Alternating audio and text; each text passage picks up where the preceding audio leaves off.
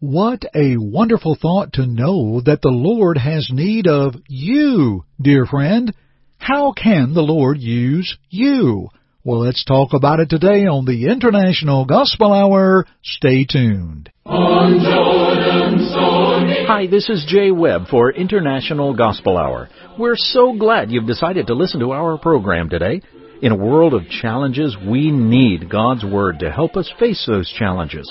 Thank you for joining us in this period of Bible study with our speaker, Jeff Archie of International Gospel Hour, a broadcast of the Churches of Christ. Let's listen now. Here's Jeff.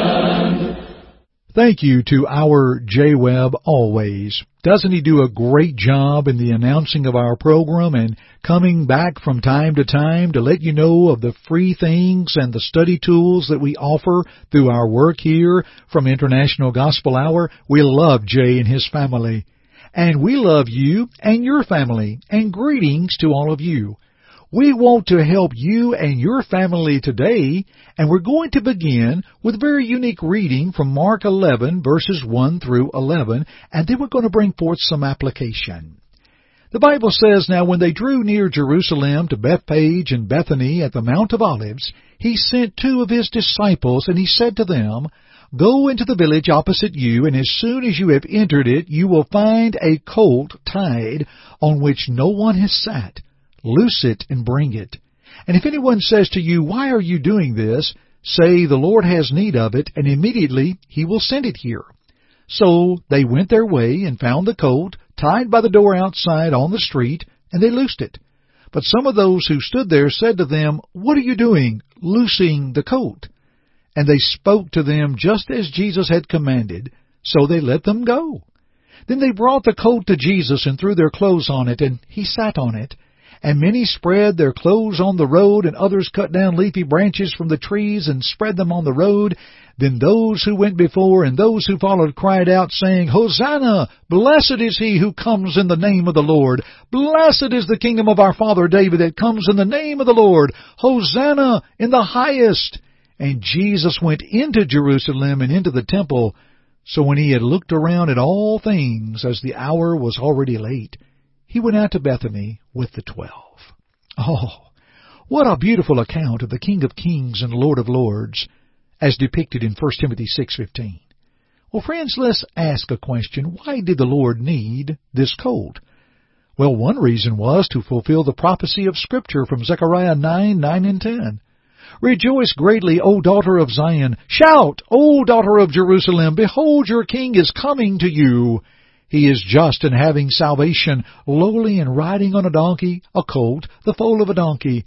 I will cut off the chariot from Ephraim and the horse from Jerusalem. The battle bow shall be cut off. He shall speak peace to the nations. His dominion shall be from sea to sea and from the river to the ends of the earth. And here is Jesus fulfilling this prophecy. Second, to make his entry into Jerusalem as the Messiah, and not on a horse of war, but in humility upon a colt. This is why the Lord needed him the little colt. And regardless of size, that little one served a purpose, and he supported the king and his ride. Now, let's think for a moment about the request. And then I want to put a little personal application here for our study today. As the Lord needed this little colt, the Lord also has need of us. Have we ever stopped to consider that the Lord has need of us? He has need of you and of me. And by our lives, one can support and uphold the King. Let's look at this a little further, and we'll be back in about 30 seconds.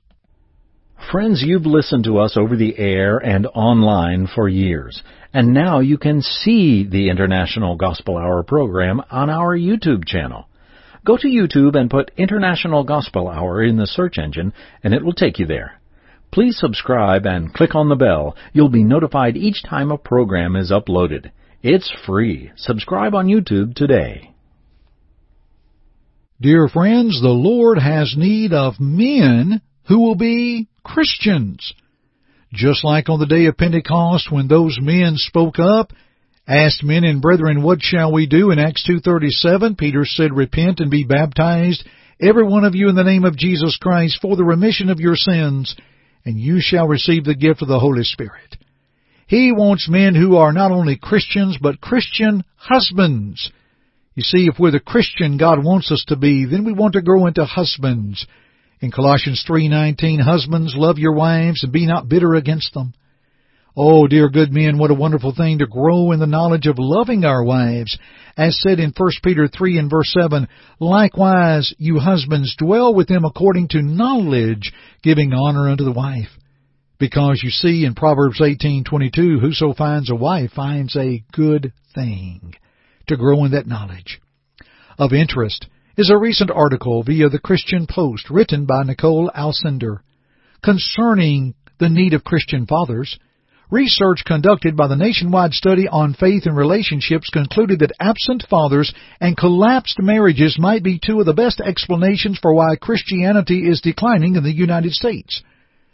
Communio President J.P. DeGance, who contributed to the study, observed, The reason for this decline in faith is unpacked in the study that the absence of a married home where dad is warmly engaged in the life of his child is the cause of the fire that is the source of the reason less and less people believe.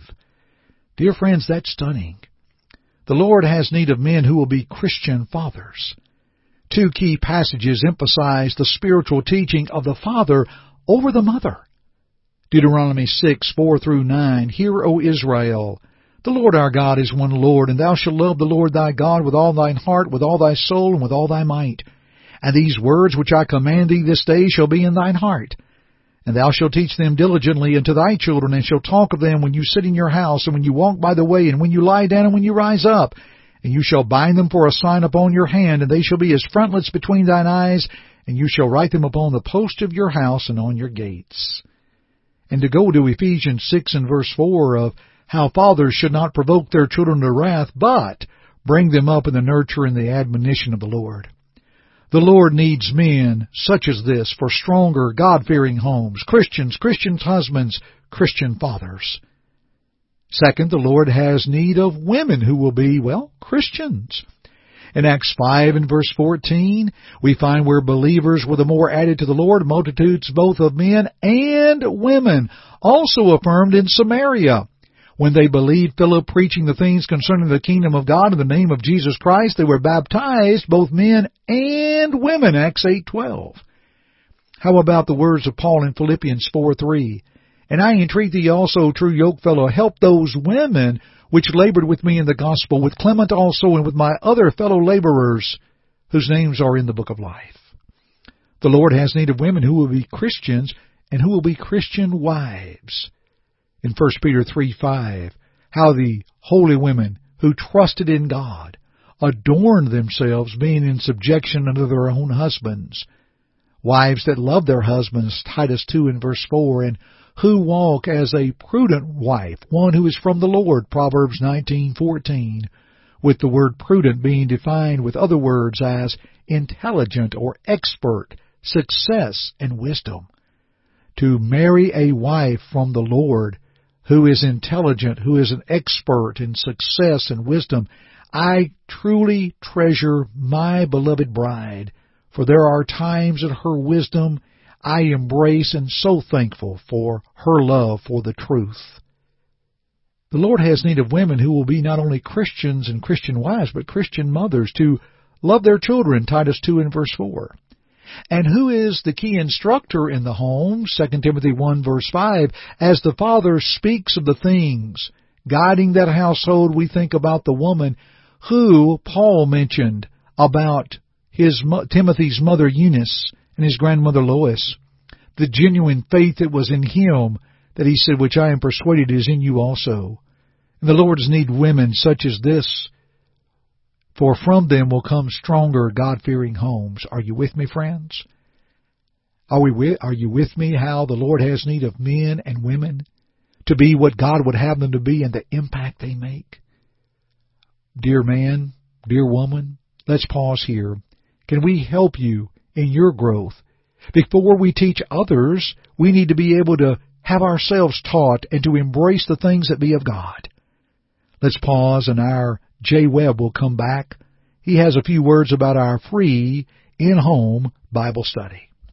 Friends, the International Gospel Hour offers for free a Bible study course available by mail. That's right. At your own pace, you can study the Bible in your own home. It's free. Give it a try. Please call toll free at 1-855-IGH-6988 and leave your name, address, and just say home study. That's it. You may also go to our website at internationalgospelhour.com, click on the Contact tab, and leave us the same information name, address, and type Home Study in the message box. We'll send it right away.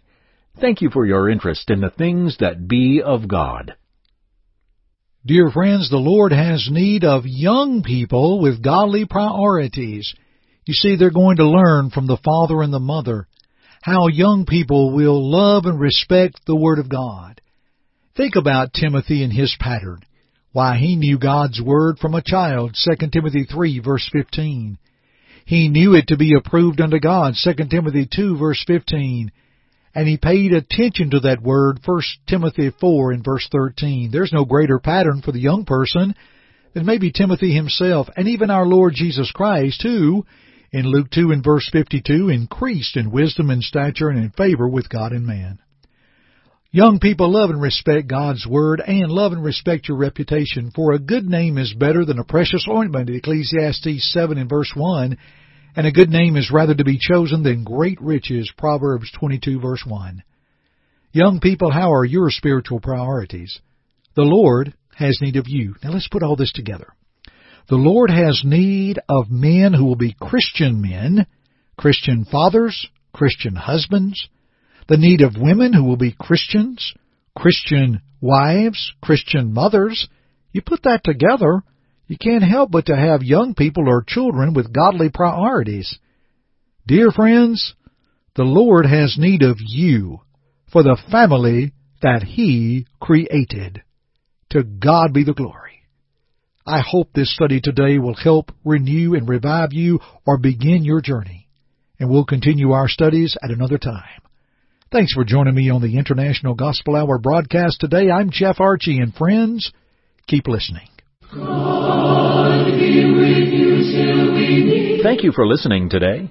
May this study prompt your search of God's Word for His will in your life. To assist you in your study or to listen to other programs, please visit our website at internationalgospelhour.com. To God be the glory.